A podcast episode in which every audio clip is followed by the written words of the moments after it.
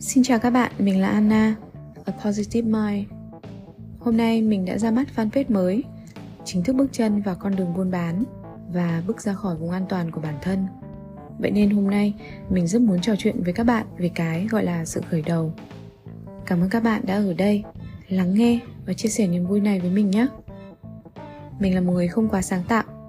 Cái duy nhất mà mình có đó là sự nhiệt huyết và kiên trì. Một khi đã muốn làm gì mình sẽ nỗ lực học hỏi để thực hiện bằng được. Từ khi mới chỉ là một cô bé học cấp 2 cho đến tận bây giờ, mình luôn muốn thử sức trong nhiều lĩnh vực để tìm ra thứ mà bản thân mình thực sự thích. Thứ mà mình nghĩ là mình sẽ làm tốt nhất. Có thể nói, mình là một người ham học hỏi. Đối với mình, mọi kiến thức đều rất có giá trị. Cho mình flex nhẹ một chút nhé. Ngay từ bé, với chút năng khiếu âm nhạc được thừa hưởng từ mẹ mình đã được đào tạo bài bản về bộ môn piano cổ điển. Mình dành 2 đến 3 tiếng đồng hồ mỗi ngày để luyện đàn. Hồi đấy cứ mộng mơ, lớn lên sẽ thành nghệ sĩ piano chứ.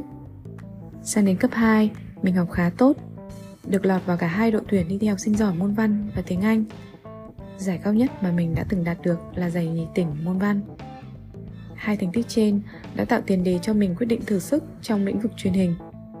Suốt 3 tháng liền, mình lên mạng tìm kiếm các show âm nhạc trong và ngoài nước, ghi chép kiến thức, bắt chước điệu bộ của các biên tập viên và tập luyện giọng ở nhà.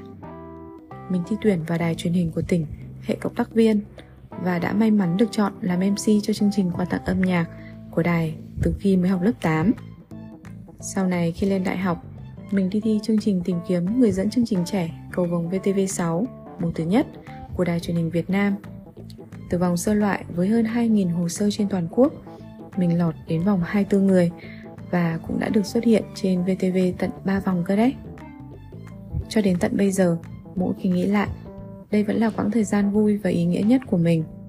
Trải nghiệm nhiều, va vấp lại càng nhiều, nhưng mình chưa bao giờ hối tiếc. Sau này, với sự tư vấn và định hướng từ gia đình, mình theo học đại học với chuyên ngành tài chính ngân hàng – nhưng niềm yêu thích với viết lách thì chưa bao giờ tắt.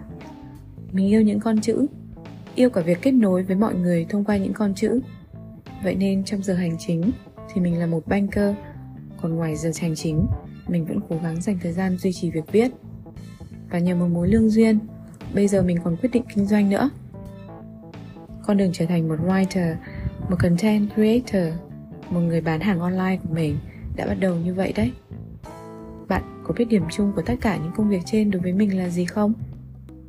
Đó là mình yêu thích tất cả những gì mình đã từng làm, dù có những công việc đến giờ mình không còn làm nữa.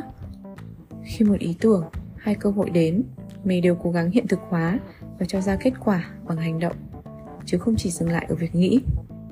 Bởi như triết gia vĩ đại người hy lạp platon đã từng nói, đại ý rằng khi bạn bắt đầu, bạn đã làm được một nửa công việc rồi. Bạn sự khởi đầu nan sẽ có rất nhiều khó khăn xuất hiện khiến bạn trùng bước. Nhưng hãy tập trung vào những gì bạn có thể làm được và đừng quá lo lắng về những gì bạn không thể kiểm soát được. Để có một sự khởi đầu tốt, hãy đặt mục tiêu và kế hoạch rõ ràng. Điều khó khăn nhất là quyết định hành động. Phần còn lại chỉ đơn thuần là sự kiên trì mà thôi. Chúc bạn một ngày mới tốt lành.